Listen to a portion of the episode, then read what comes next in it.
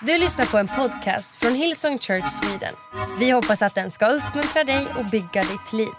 För att få mer information om Hillsong och allt som händer i kyrkan, gå in på hillsong.se. All right. Tack Ellen. Man vet att eh, det finns hopp för framtiden när en ungdomspastor citerar ett bibelord från Amos. Jag måste ändå säga det Peter, jag märkte det. Jag vet att det är gamla testamentet och det är liksom många svåra ord där men eh, det är jag är stolt över det. Tänk vad man kan plocka upp på Snap. All right. Well, um, det är intressant. Väldigt stolt över alla våra eh, unga ledare, alla våra ledare såklart, men eh, jag är stolt över våra unga ledare, våra unga ungdomspastorer och ledare, därför att de läser Bibeln. Det var alldeles för dåligt svar, tack Moddy. Jag är tacksam för att de läser Bibeln. Det är inte en sak att färga håret och köpa coola kläder. Därför att eh, det går över. Det har jag, det kan, det kan jag berätta ungefär när det går över. Men det är en sak att läsa Bibeln. Eh, Jesus säger, himmel och jord ska förgås, men mina ord ska alltid bestå. Så uh, well done allihopa. Okej, okay, vi ska hoppa in i, uh, i dagens predikan. Så, um, och, och vårt nya tema som är på nytt.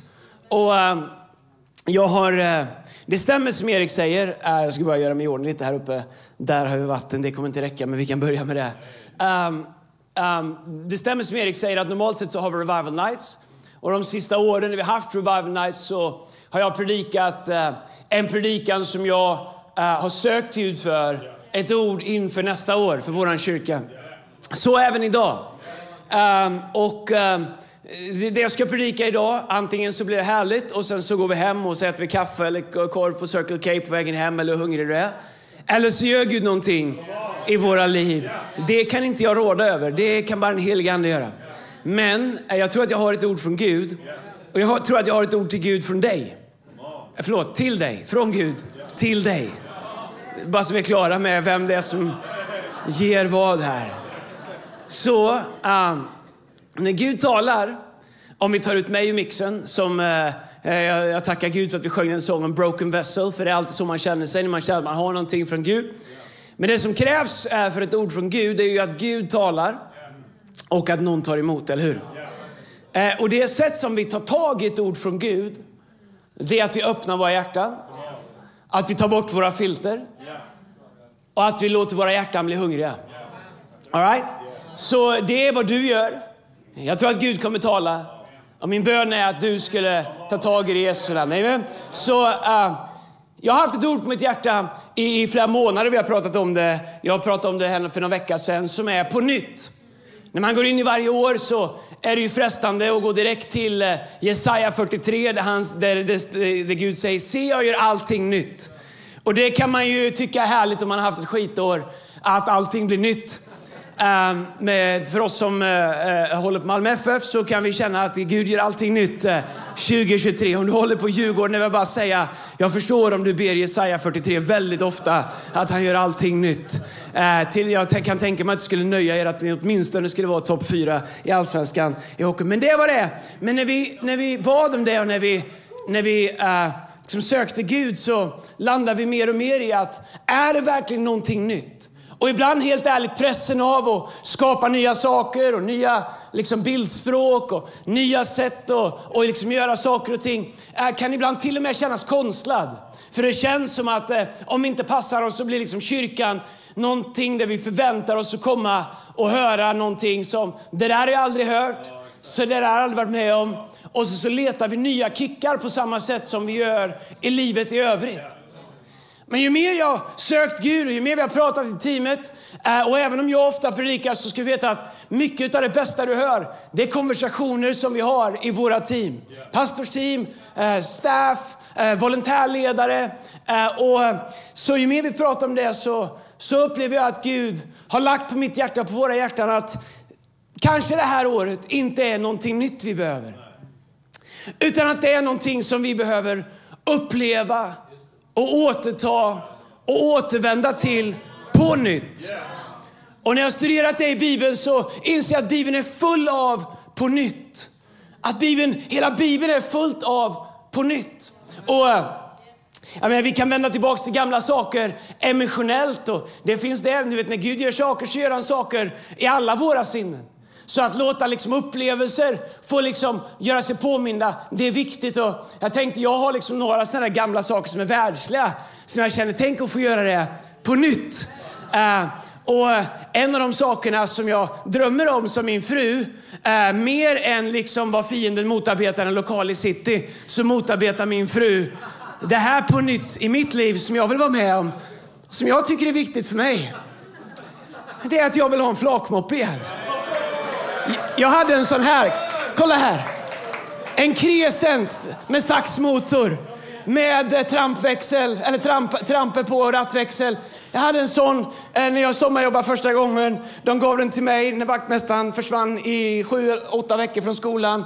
När han kom tillbaka var 19 ekrar av på bakhjulet för jag körde mest på två hjul. Men det var en underbar sommar. Den tog jag åkte till Karlsborg med sex mil för att äta glass och titta på tjejer. Uh, och så åkte jag hem igen. Det ska jag inte göra på nytt, det lovar jag. Men jag vill ha en flakmoppe. Men min fru säger att det ska bli ingen sån. För då säger hon, då kommer du bara vilja ha träskor också.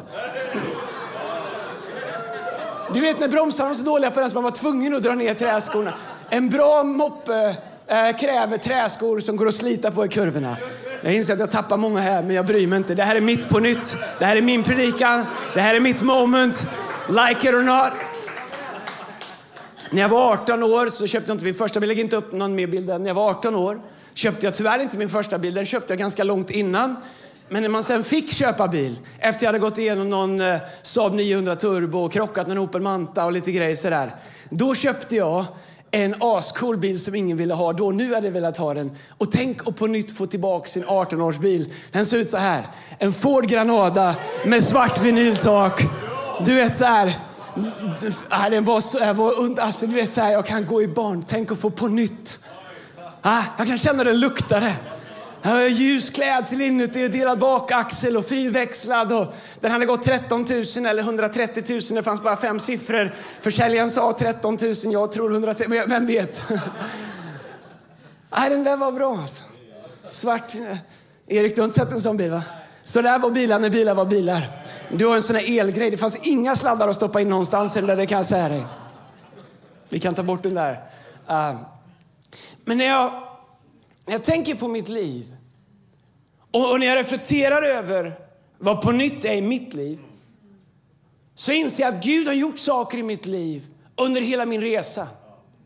Och jag inser när jag läser Bibeln att så ofta när Gud vill visa oss någonting framöver så börjar han med att ta oss till någonting i våra liv som han redan har gjort eller redan har sagt som vi har glömt bort och gått vidare ifrån.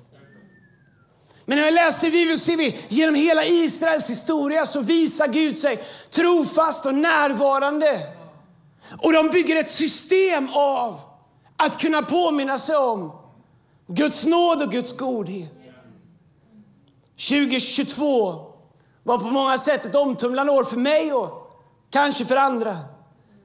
Men Guds ord till mig för 2023 är att jag ska få uppleva saker på nytt. Att Gud på nytt, och jag tror till våran kyrka, jag vill säga det är till våran kyrka. Att det finns saker vi har glömt bort som Gud ska påminnas om, som vi ska återta som vi har missat, som vi inte har gjort, som vi behöver gå tillbaks och vända tillbaks till och plocka. Det finns saker i ditt liv, böner du har bett, avgörelser du har gjort, förböner du har stått fram i och sagt Gud, jag gör det här, jag vill följa dig, jag, vill, jag ger det här till dig. Möten, upplevelser. För en del, ni är kanske äldre, så var det på ett läge när ni var tonåringar. Men det finns saker genom hela ditt liv där Gud vill säga, vänd tillbaks och se vad jag har gjort så att du på nytt kan få uppleva leva vad jag har lovat. låt mig bara sätta upp det här så fort jag kan så vi kommer dit vi ska. Allt är dit vi ska. Men det första jag skulle prata om är Jakobs minnessten. Jakob är på flykt. Och han lägger sig ner och sover. Och han ser en syn av änglar som klättrar upp och ner på en stege. Och när han är på flykt efter att ha gjort fel och lurat sin bror Esau och lurat sin far och ge honom förstfödselrätten så möter han Gud och det förändrar hans liv. Och det står i första Mosebok kapitel 28, vers 16. Sedan vaknade Jakob. Herren är verkligen här, sa han. Och det visste jag inte om. Han greps av fruktan och sa, hur skräckinjagande är inte denna platsen? I positiv bemärkelse. Det kan inte vara annat än Guds hus och himmelens port. Nästa morgon steg han upp tidigt och han Han tog stenen som han hade haft under huvudet, den var större än så här. Och han reste upp den som en minnessten och hällde olja över den och han kallade platsen för Betel. Tidigare hette staden Lus. Sedan gav Jakob detta löfte. Om Gud är med mig och skyddar mig på denna resa och ger mig mat och kläder och tryggt för mig tillbaks hem till min far. Och om Herren kommer att vara min Gud, då ska denna minnessten bli ett Guds hus och jag ska ge dig tionde av allt du ger mig. Jakob han har lagt sig ner och sova och han har en sten som en huvudkudde. Och när han möter Gud så vaknar han och han tar den här stenen och han sätter den till rätta och sen häller han olja över den och så döper han den här platsen till Betel och så säger han den här stenen ska för all framtid, för alla som ser den, för mig säger Jakob och för alla andra symbolisera att här mötte jag Gud. Här var Gud trofast. Här bekräftade Gud att han är med mig. Och han reste en sten så att det skulle vara mer än en känsla. Så att han varje gång han gick förbi skulle veta att här var Gud med mig. Här mötte Gud mig. Jag undrar om du har några stenar i ditt liv som du har glömt bort. Eller saker Gud har gjort där du aldrig reste en minnessten och så blir det bara luddigt för dig när du behöver Gud inför framtiden. Stenen en påminnelse och en förankring av en händelse och ett möte med Gud som förändrar hela Jakobs liv. I eh, Josua kapitel 4 kan vi läsa om när Josua ska leda Israels armé och Israels folk över floden Jordan. Men det går inte att ta sig över där. Så Josua säger, låt förbundsarken gå först. Följ förbundsarken, det är där Guds närvaro är. Och han säger följ förbundsarken, följ leviterna, lovsångarna, följ prästerna och se Gud när han gör under. Och Gud, han låter en vägg av vatten resa sig så att de kan gå på torr mark över den. Och prästerna och leviterna står mitt i Jordan med förbundsarken med Guds närvaro så att alla kan gå torrskodda över. Sen säger Josua på Guds instruktion att en från varje stam, tolv stammar, en från varje stam ska gå ut i Jordan dagen innan vattnet kommer tillbaks där förbundsarken var. Var och en plocka upp en sten, en från varje stam och bära det till andra sidan floden och bygga ett altare av minnesstenar som en påminnelse om att Gud delade Jordan och höll sitt löfte och förde dem över på andra sidan. Jag vet inte vad ditt Jordan är som du behöver komma över, men jag vet att Gud har ett andra, en and, andra sida och jag vet att han har fört över oss på andra sidan, men vi kommer kanske inte ens ihåg när det var och vart det var. För vi reste ingen minnessten. Och så står det så här i Josua 4, vers 21. Josua sa till israeliterna, i framtiden när era barn frågar sina fäder vad dessa stenar betyder. Då ska ni berätta för dem att israeliterna gick över floden Jordan på torr mark. Herren er Gud lät floden torka upp Tills ni hade kommit över på samma sätt som man gjorde vid Sävehavet, som man torrlade tills vi gått över. Detta gjorde han för att alla folk på jorden ska förstå att Herren är mäktig, för att de alltid ska frukta Herren, er Gud. Så Gud säger till Josua, och Josua säger till folket, i framtiden när era barn frågar er, vad är de här stenarna? Då ska ni berätta för dem att när vi inte hade en väg, då gjorde Gud en väg. De här stenarna ska i generationer berätta om Guds godhet, om Guds trofasthet. Ni förstår, vi som har varit med ett tag, när vi tappar bort våra minnesstenar, när vi glömmer bort vad Gud har gjort, så rånar vi framtida generationer på eh, eh, överbevisning och en förvissning om att Gud, han är inte bara trofast nu, han har varit trofast. Vi kan titta på Jakobs minnessten, vi kan titta på, på Josuas altare och vi kan se att Gud har varit trofast. Min vän, om du går tillbaks och tittar på ditt liv så kan du se utmaningar. Du kan se saker och ting som har trasat sönder, som du, minnen som är jobbiga. Men min vän, du kan också se ögonblick av Guds trofasthet där du kan vända tillbaks och säga om han var trofast då då är han trofast nu. Om han mötte mig där som han mötte Jakob, då kommer han möta mig nu. Du förstår, 2023, det är ett år av på nytt, där vi på nytt vänder tillbaks till minnesstenar. Inte bara nostalgiskt, inte bara för att bygga museum runt omkring dem och säga det var då det var bra och nu är det inte bra. Det var de sångerna som var bra, nu är det inte bra. Nej, miraklet var för då. Men det är en påminnelse om att Gud vill göra mirakler nu. Och den unga generationen behöver en äldre generation som har byggt minnesstenar av vad Gud har gjort så att de kan se att Gud, han har hållit hela livet. Var är era minnesstenar? Vem berättar du för dem om? När tog du senast någon i handen och sa följ med mig ska jag visa dig vad Gud gjorde i mitt liv. Ser du den här stenen? Det här är mitt Betel. Här mötte jag Gud. En del av oss vi skulle behöva gå tillbaka och damma av våra minnesstenar. Och i en värld som är snurrigare än någonsin och en kristenhet som är mer förvirrad än någonsin så är den det. Därför att vi inte kan kalibrera oss mot minnesstenarna av vad Gud har gjort. Och vi tappar våran kompass på livets områden. Våran tro på Gud när vi ber. För att vi har glömt våra minnesstenar. Vi har glömt vad han sa, vi har glömt vad han gjorde. Vi bara hastade därifrån när han gjorde sitt mirakel. Vi glömde bort att göra en påminnelse, bygga en påminnelse för nästa generation. Vad har Gud gjort i ditt liv? Vad har Gud gjort i ditt liv, min vän? Som du på nytt ska få upptäcka och återvända till. När besökte du dina minnesstenar senast?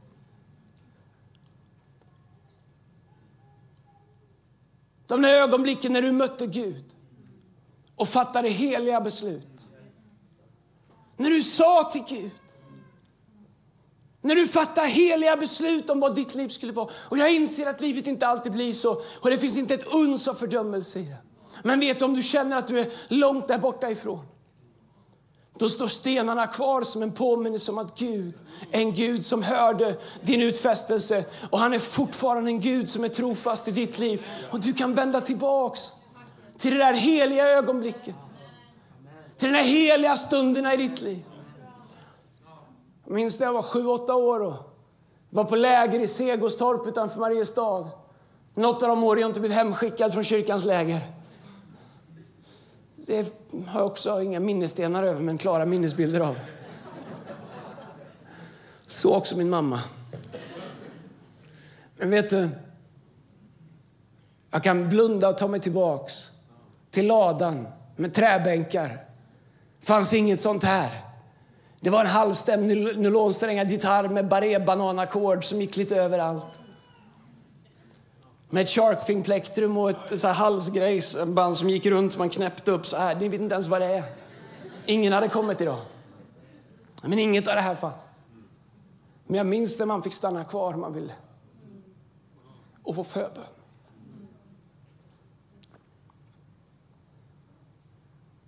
Hur Gud mötte mig.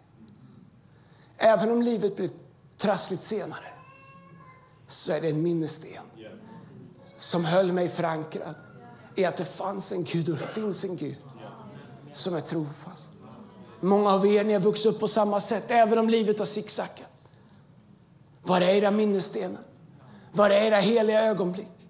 Är de fortfarande definierande för era liv?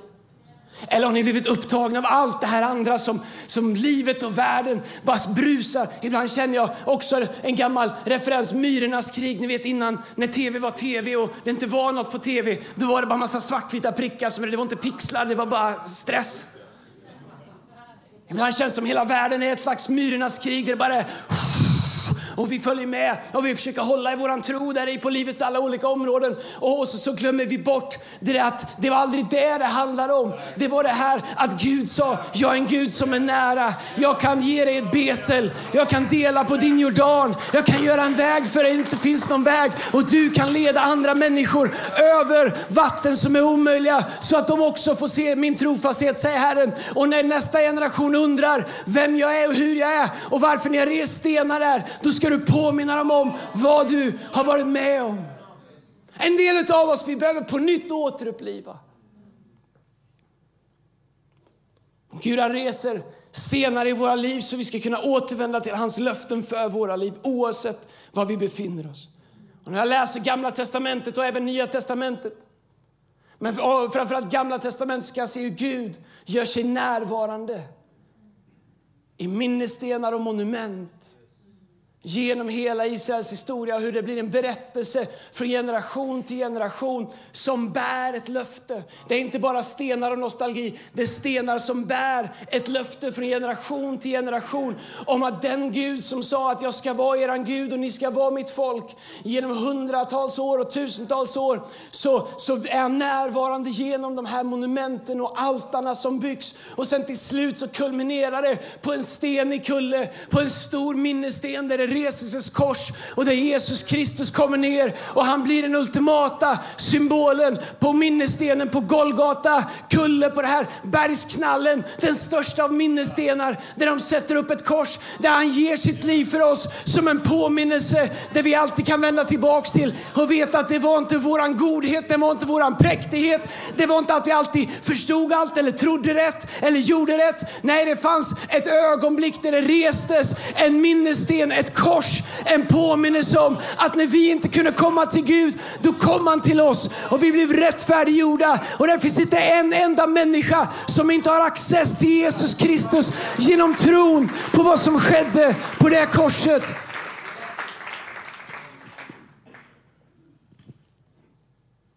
kan se hur det här är någonting som går igen i Bibeln. Det finns ett ställe i Första Mosebok när Gud säger till Isak, som har far till Jakob som byggde en minnessten, att han skulle gräva upp gamla brunnar. Jag har predikat om det flera gånger innan och jag ska inte predika om det idag men jag vill läsa ett bibelord, eller jag ska predika lite om det då. Så säger Första Mosebok kapitel 26, vers 18. Lyssna här.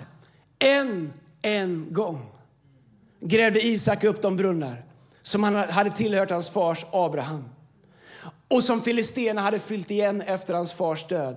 Och han gav dem samma namn som hans far en gång hade gett dem. Älskar det. Det handlar om att Isak och hans folk behövde vatten, men det fanns inget vatten. Men du förstår, det fanns brunnar som var fyllda med vatten, som hade gett liv en gång, men som filisterna hade fyllt igen för att de inte skulle kunna ge vatten. Men Gud leder Isak och han säger till Isak, Isak, än en gång gräv upp de här. De här brunnarna ska än en gång få ge vatten. De här brunnarna ska på nytt få ge vatten. De har funnits här hela tiden. De har haft vatten hela tiden. Det är bara att det, saker har, har fyllts på i dem. Saker har kommit till väg dem. Saker som egentligen inte spelar så stor roll. Saker vi har gjort viktiga, saker vi har låtit komma över vattnet, ovanpå vattnet, trycka ner vattnet så vi inte längre har något liv. Men Gud säger till Isak, än en gång ska du gräva upp dem. Än en gång ska de ge vatten. Och jag tror att det är en hälsning till så många av oss. Gud har gjort saker i våra liv. Vi har haft möten med Gud. Vi har gjort utfästelser till Gud. Vi har vi har liksom mött Gud, vi vet vem Gud är. Vi vet vad livet med Gud är. Och kanske är det annorlunda nu, men jag tror att Gud vill säga till oss, än en gång, gräv upp brunnarna. Än en gång ska de ge vatten. Än en gång ska vad Gud gjorde vittna i våra liv om det som är viktigt. Och jag älskar att Isak gav dem samma namn. Det är viktigt för mig.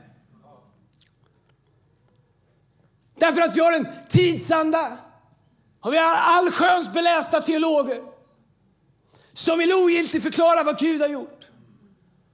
Och vi har den här liksom bilden av att vi är de smartaste människorna som någonsin har funnits. Jag antar att alla har tänkt det. Att vi är de som har fattat vad ingen annan har fattat. Och jag vet att det görs tv-program på SVT om hur förfärligt det är att växa upp i kyrkan. Och jag inser att en del har farit illa. Och vi kan så lätt börja lyssna på alla röster och tänka liksom att allt som är bakåt är dåligt. Och vi vet inte vad vi ska göra med det. Men vet du, Gud säger att han är densamme igår, idag och i all evighet. Lyssna innan du klappar, lyssna för det här är viktigt. Och om du vill att brunnar ska ge vatten, då behöver vi acceptera att det är Gud som är vattnet och han låter sig inte definieras. Därför gav Isak brunnarna samma namn som Abraham hade gjort. För han insåg att han hade ingen rätt att definiera om brunnarna. Han insåg att om jag vill ha vatten, då tar jag vattnet som Gud ger.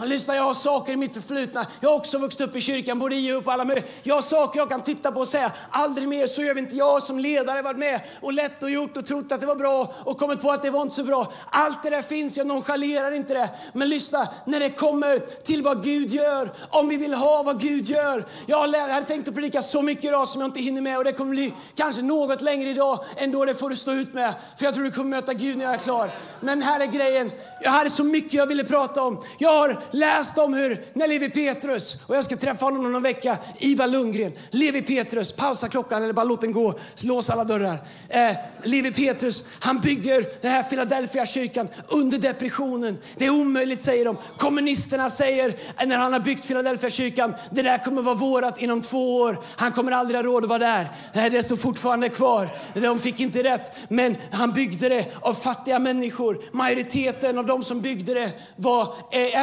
ensamstående unga kvinnliga hembiträden som hade flyttat till Stockholm och jobbade som hembiträden. Det var inte rika människor. Det var inte några företagare som kom och sa jag underwritar alltihop, även om vi har tro för sånt också. Men han gjorde inte det. Det var de fattiga som kom till soppköken. Det var de som satt fast i all alkoholism som Sverige var i, som kom och fick nytt liv och blev förvandlade. När han startade LP-stiftelsen och han startade alla rehabiliteringshem. Han hade en vision från Gud. Han började med ingenting. Men du förstår, fram på 60 och 70-talet och jag summerar ganska grovt, så såg kyrkan annorlunda ut.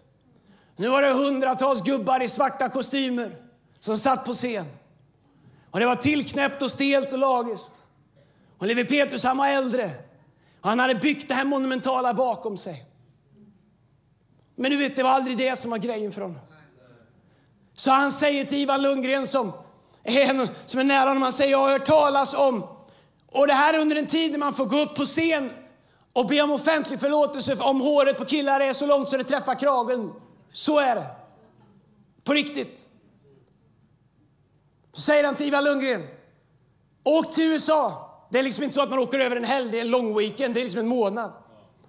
Åk över dit till Kalifornien. För jag har hört talas om några hippies som blir frälsta, långhåriga, med liksom bell-bottom jeans och gitarrer och de passar inte in någonstans. Men det verkar som att den helige Ande verkar där. Som att det är liksom ett move of God, ett outpouring av Guds ande. Åk och se om det är på riktigt. Ivar Lundgren åker dit och han kommer tillbaks bra tag senare säger de är långhåriga, de passar inte in någonstans. De klär sig som hippies, de ser ut som de kommer från Woodstock, hela högen. Ingen av dem skulle få beträda någon av våra kyrkor. Men anden är på riktigt det de upplever. Levi Peter säger, ta hit dem. Han tar dem till nyårsveckan. och jag har inte ens tid att berätta om vilket kaos det blir för alla som har dratt åt slipsen så hårt så att de nästan inte kan andas och sitter liksom stadigt och präktigt. Men du förstår, livet Petrus han förstod att ska det vara något liv, då är det samma ande. Det kan komma i en långhårig hippie eller det kan komma genom en ung eh, hembiträde som har flyttat till Stockholm som inte så mycket har eller genom någon gubbe som har dratt åt slipsen. Han brydde sig inte om det viktigaste var att det var samma vatten, att det var samma ande, att det var samma brunn. Och han förstod att om det här inte bara ska stagnera, då behöver jag gräva upp brunnarna och jag behöver ge dem samma namn. Anden. Rationalisera inte bort vad Gud gjorde i ditt liv när du mötte honom. Rationalisera inte bort, säg inte jag var bara ung, jag var emotionell, jag var bara där, det var när jag var med i den här ungdomsgruppen. Låt inte fienden få förhandla dig ur vad Gud har gjort i ditt liv. Res en minnessten, ta vara på det goda och låt det få bli en källa som inte täpps igen.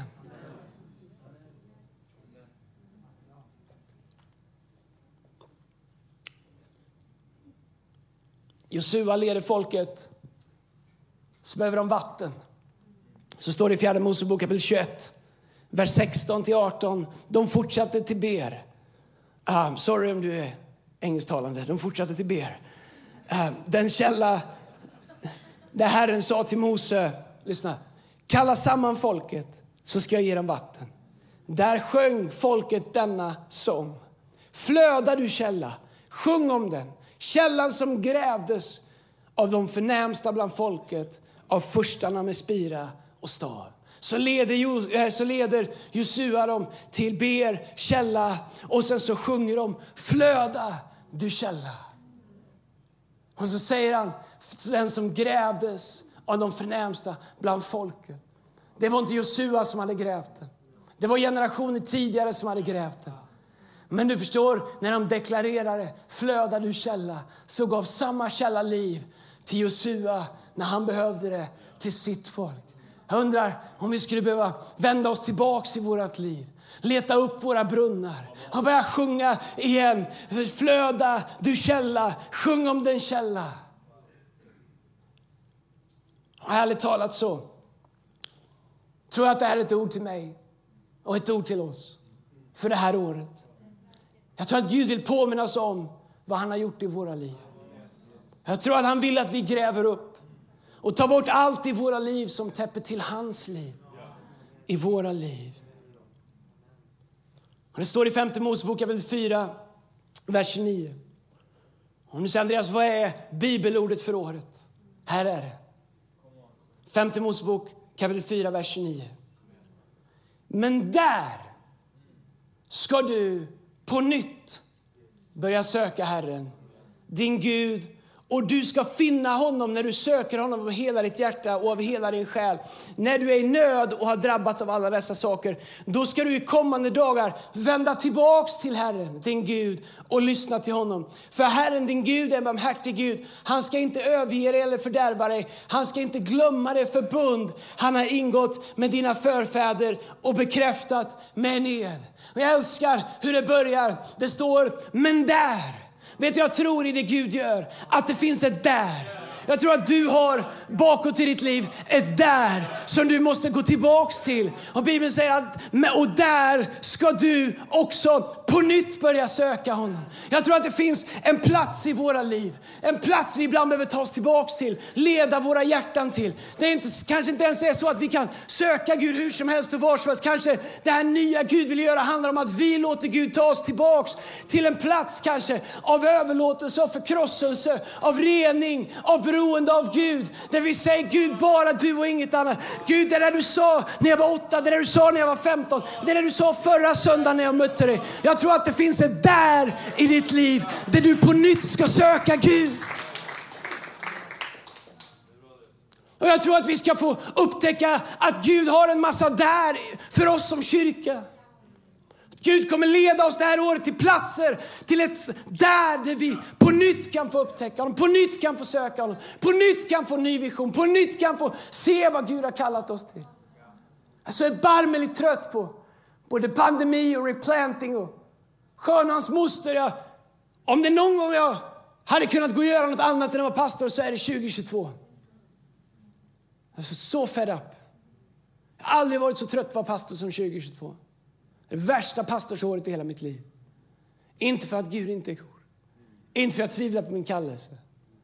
Men därför att det känns som jag har hållit på med så mycket annat än det här. Knappt någon tid för vision. Knappt någon tid för att drömma. Det känns som taket krympte varje vecka. Med hela samhället, hela livet, vår kyrka. Vår kyrka är globalt. Men när jag går in i det här året så vet jag att det här kommer bli ett annorlunda år. Att det här kommer bli ett tufft år, men det här kommer bli mitt bästa år. Därför att jag har ett där, där jag på nytt har börjat söka Gud.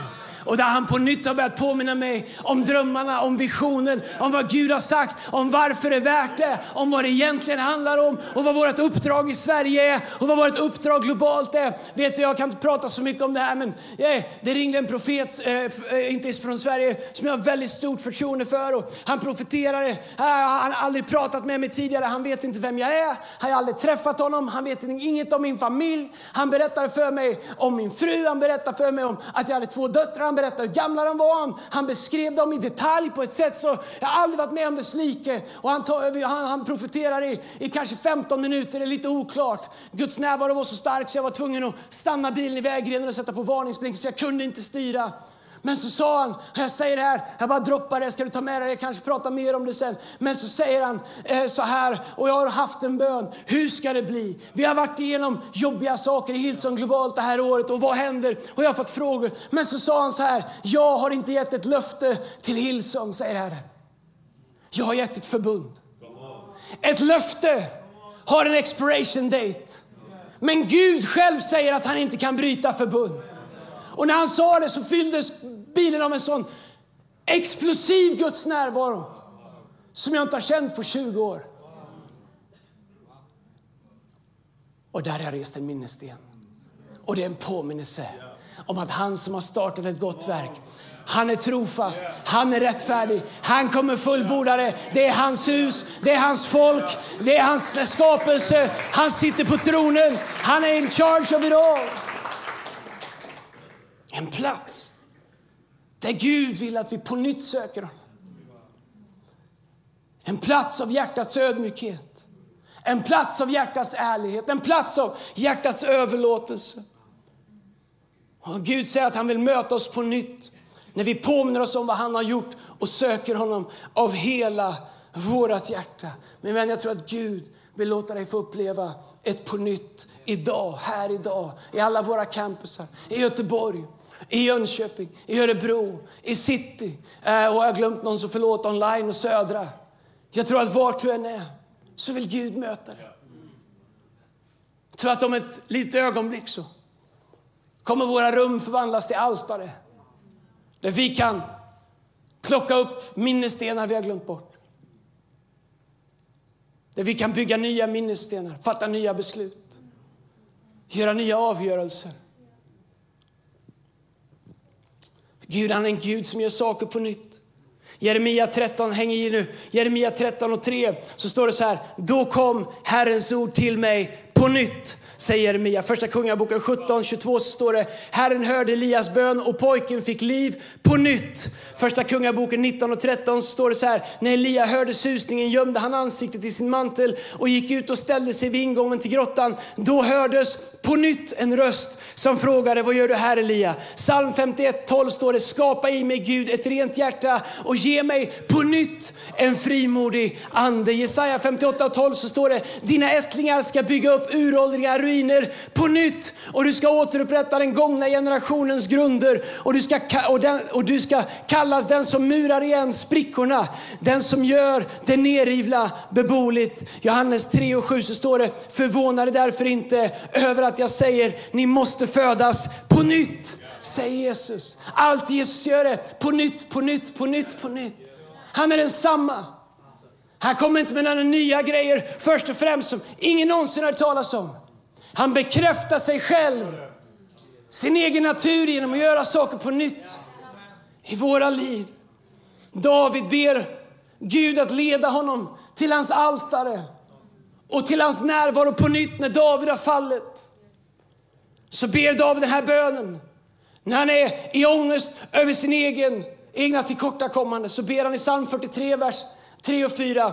Sänd ditt ljus och din sanning Låt dem leda mig till ditt heliga berg, din boning. Jag vill gå till Guds altare, till Gud min glädje och fröjd. Med min harpa vill jag prisa dig, Gud, min Gud. David han ber om ett nytt möte med Gud. Han säger led mig till ditt altare. Led mig tillbaks. David visste vad altaret representerade. Det var där han mötte Gud. Det var där Gud hade bekräftat sig själv. Det var där Gud hade uppenbarat sig. Han sa inte Gud gör att jag känner mig lite bättre. Gud gör den här dagen lite enklare. Gud gör mina fiender lite mindre arga. När han sa Gud det enda jag behöver, det som kommer skapa ordning i allt det här. Det är led mig tillbaks till ditt altare. Led mig till din närvaro. Låt mig få se dig igen. Låt mig få tillbe dig. Låt allting annat som vill skymma dig få vika undan. Led mig till ditt altare. Och det är min bön för vår kyrka det här året, att Gud skulle leda oss till våra altare och att Gud skulle göra våra rum till altare. Att varje gång vi sätter vår fot i kyrkan så är det med Davids bön, Gud led mig till ditt altare, led mig till din närvaro. Att följa Guds närvaro, att låta Gud rena våra hjärtan. Josua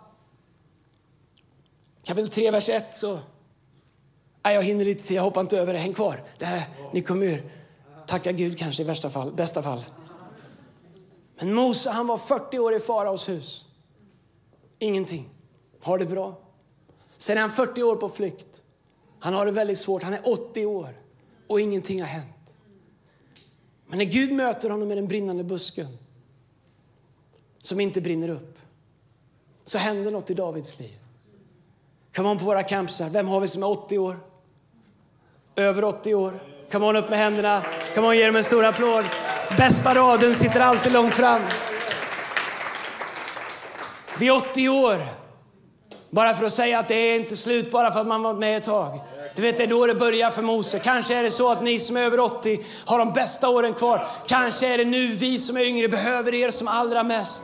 Du förstår det här att man, ah, att, att man tror att man inte har någonting kvar att ge för man kommer upp i åldern. Det är så tvärt emot Bibeln som det bara kan komma. För här kommer Gud till Mose. Han har ingen vision, han har ingen kraft, han har ingenting i livet. Men vid 80 års ålder så möter han Gud och hans verkliga liv börjar. Och han får vision och han får kraft och han får ett uppdrag. Och jag vet inte vem det är här inne idag som behöver ett Mose-möte. Du bara känner att du lever, du har haft stunder du har haft det bra, du har haft stunder när det känns som att du är på flykt eller allt är emot dig och du vet inte vad framtiden har.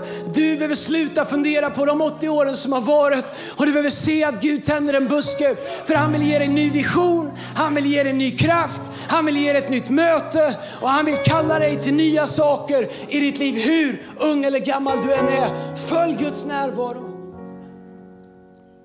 Jesua 3, vers 1. Tidigt följande morgon lämnade Josua hela Israels folk Shittim och gick över till Jordans strand. Där slog de läger innan de skulle gå över floden och på tredje dagen gick förmännen genom lägret och gav följande order. När ni ser de levitiska prästerna bära iväg Herren, er Guds förbundsark, alltså närvaron, då ska ni bryta upp och följa dem. Så Josua säger, följ Guds närvaro så hamnar ni aldrig vilse. Följ Guds närvaro. Håll er en kilometer bakom arken och se till att ni inte kommer närmare. Förlåten var inte brust. Ni har aldrig gått den här vägen tidigare, men om ni följer arken, närvaron, där Gud var, så vet ni vart ni ska gå. Sen sa Josua till folket, rena er, för imorgon ska Herren göra under mitt ibland er. Följ Guds närvaro så ska, kommer ni veta vart ni ska gå. Vad ska vi göra med allt det här? Vart ska vi med allt det här? Följ Guds närvaro. Följ Guds närvaro. Så säger han, rena er. För imorgon ska Herren göra under ibland er. Förstår Gud, han är så god. Han är så full av nåd. Han vet han är också en helig Gud. Och det finns inget vi kan göra för att få våra liv att kvalificera en helig Gud och bor här. Men det betyder inte att Gud inte vill att vi ska så mycket vi kan leva ett heligt liv. Därför ett heligt liv är en landningsplats för närvaron som han säger att vi ska följa. Frank, Mangs sa att det värsta med att predika en predikan som skär genom märg och ben det är att det svärdet först måste gå inom predikanten. Så jag säger det här. med ödmjukhet. För jag vet att om jag vill följa närvaron, då måste jag rena mig. Om jag vill se Gud göra under i mitt liv och i vår kyrka, då behöver det börja med att jag söker Gud. Att jag renar mig. Inte att jag säger till dig vad du ska göra. Att jag gör mitt liv till en mötesplats för Gud. Jag tror att Gud vill göra under i våra liv det här året. Jag tror att Gud vill göra under i ditt liv. Jag tror att Gud vill göra under i ditt äktenskap, i ditt inre liv, i ditt företag, i vår kyrka, i din connect-grupp, i din campus, på ditt jobb, i din familj, i din släkt. Så hur ska vi göra det? Josua säger rena er, helga er, ett annat ord. Helga betyder set apart. Kliv ut från det sätt att leva som världen lever. Rena era hjärtan, ödmjuka era hjärtan, sök Gud. Gör upp med oförrätter. Gör upp med stolthet. Gör upp med saker som vi vet inte behagar Gud. Vet ni, jag tror på ett nytt move of God. Vi kan inte bygga det här i den takt det går på ett sätt så att vi kan bygga en kyrka som förvandlar en nation. Vår vision är att bygga en kyrka som förvandlar en nation. Om jag gör ett räkneexempel hur långt det här kommer ta så kommer det ta massa generationer om det ens kommer gå. Så jag inser att om vi ska bygga en kyrka som förvandlar nation, vi ska göra så många saker bättre. Vi ska lära oss, vi ska göra saker på nytt, vi ska återta saker vi har tappat bort. Men mest av allt så behöver vi ett move of God. Väckelse. Men här är grejen med väckelse. Väckelse börjar inte med din granne som inte tror på Gud. Väckelse börjar med mig som tror på Gud. Är att jag säger Gud gör någonting i mig. Vill du helga mig? Vill du rena mig så att du imorgon kan göra under? Så att du kan bygga en kyrka som förvandlar en nation. Väckelse börjar alltid med att Guds folk vänder sig mot Gud, påminner sig om vad Gud har gjort, återupprättar minnesstenar av löften, av förbund, av utkorelser, av heliga stunder. Låter dem bli definierande, börja lägga av sig det som Hebreerbrevet säger, särskilt synden som snärjer oss så hårt. Så om vi vill se ett move of God, om vi vill se väckelse, så handlar det inte bara om hur mycket vi ber. Det handlar inte om hur bra sånger vi sjunger. Det handlar inte om bra paketering eller marknadsföring. Det kommer hända när Guds folk vänder sig till Gud och säger Gud, gör någonting, börja i mig. Jag lägger ner mitt. Jag ger upp mitt. Jag släpper taget om mitt. Jag ber om förlåtelse först. Jag löser upp knutar först. Jag släpper taget först. Gud, jag ger mig till dig först. Jag kommer först och lägger mitt liv på ditt altare så att din närvaro kan träffa mitt liv. Så att den väckelse, det uppvaknande, det move of God som vi ber om att Gud ska göra i vårt land, att det kommer med mig som offer. Att det offer som läggs på altaret för det vi ber Gud göra, att de offren inte är bockar av kött och blod eller smarta mänskliga tankar, utan det offret, mina damer och herrar, det är vi Guds folk, när vi går till Gud och säger Gud, rena mig, helga mig så att du kan göra under. Habakuk han ber i kapitel 3, vers 2. Herre, jag har hört budskapet om dig och jag bävar. Herre, låt ditt verk få liv igen i våra dagar. Låt det bli känt i vår tid. I din vrede må du tänka på att förbarma dig. Habakuks bön, Herre låt ditt verk få liv igen i våra dagar. Låt det bli känt i vår tid. Det är min bön för det här, för det här året. Herre, låt oss se ditt verk igen. Herre, låt ditt verk få liv igen i våra dagar. Låt det bli känt i vår tid. Ordspråksboken 17 och 3. Silver prövas i degen och guld i smältugnen. Men hjärtat prövas av Herren. Tänk om Herren skulle få pröva våra hjärtan. Uppenbarelseboken kapitel 2, vers 4. Men en sak måste jag anmärka mot dig, att du har övergett din första kärlek. Jag har hört det bibelord, kanske någon känner så, men lyssna vad det står sen. Tänk på vad det är du har fallit ifrån och vänd om och gör samma gärningar som då. Jag älskar med Gud, han ger alltid en utväg. Han säger, tänk på vad det är du har, du har driftat bort ifrån. Vänd tillbaks och gör samma sak som du gjorde när ditt hjärta var brinnande. Gör det på nytt. Be det på nytt. Det var inte en engångsföreteelse. Gör det på nytt. Vänd tillbaks. Gör samma gärningar som du gjorde då. Så kommer ditt hjärta följa och bli rätt. Men när jag läser det här så ställer jag mig frågan. Man menar det ärligt, inte bara i avslutningen av en predikan. Men är Jesus verkligen min första kärlek? Inte religion, inte hur jag ser det. Är Jesus min första kärlek? Är han fortfarande där som han var när han mötte mig på Segelstorp när jag var sju, åtta år? Är han min första kärlek? Är jag verkligen är jag verkligen fortfarande överlåten honom? Eller är han en bra sak som jag också har i mitt liv? Vet Jesus, han kommer aldrig vara en mistress i våra liv. Jesus kommer aldrig vara en second place i våra liv. Han är ren. Han har betalt det ultimata priset för oss. Det finns bara en plats som han vill ha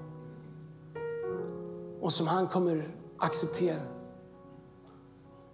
Och det är den första platsen, vår första kärlek. Jesus och inget annat. Allt annat finns, I know. Men har han fortfarande den platsen? Som han hade vid den där minnesstenen i ditt liv. Vad har vi tappat bort? Vilka brunnar har fyllts igen? Vilka stenar har du glömt att du har rest? Och återvänd på nytt till din första kärlek. Till när Jesus betydde som mest. På alla våra campusar så står det såna här fat framme vid scenen. Det är det närmsta ett altare vi har. När härifrån så är det du och Gud. Härifrån så är det den helige Ande och vad han säger till dig och viskar till dig. Men de här stenarna är förberedda här. För de av oss som behöver påminna oss om minnesstenar i våra liv av vad Gud en gång har gjort. Utkorelser vi har gjort, längtan vi har haft, drömmar vi har drömt, böner vi har bett som har tystnat. Jag kommer utmana er idag att om en stund komma fram hit och ta en sten. Den kan du ta med dig hem sen och böja knä här framme. Och göra som David när han ber Gud låt mig på nytt få komma till ditt altare. Och låta den helige Ande få påminna dig om minnesstenarna i ditt liv. En del av oss behöver göra ett nytt avstamp i våra liv. En del av oss vi behöver ge oss på nytt till Gud. Vi behöver få bygg, sätta upp en ny minnessten om att från och med idag så har Gud allt om mig. Från och med idag så är han din första kärlek. Kanske har du svajat, kanske har du blivit upptagen av massa saker. Men från och med idag, det här är ditt och Guds ögonblick att nu får det vara nog med allt annat. Nu är han din första kärlek. Nu ska jag återvända på nytt till källan. Och du ska resa en minnessten idag. Den ska du ta med dig. Det kan vara vid ditt nattduksbord, i din bil, på ditt kontor. Någonstans där du ser den och påminns om den. Var det än är. Vilka beslut du än behöver fatta. Jag bett Erik leda oss i en sång. Alla campsar stannar kvar. Sen kommer jag upp och ber. Och när jag gjort det, då är du välkommen fram. Ni kan sitta ner, ni kan göra vad ni vill. Men det är min bön att Gud skulle få göra någonting på nytt i våra liv. Att de här stenarna, när vi tar dem och böjer knä här, skulle få bli ett ögonblick där vi reser en minnessten som Jakob gjorde efter sitt möte med Gud. Du har lyssnat till en podcast från Hillsong Church Sweden. Om du vill veta mer om vår kyrka eller om våra söndagsmöten surfa in på hillsong.se.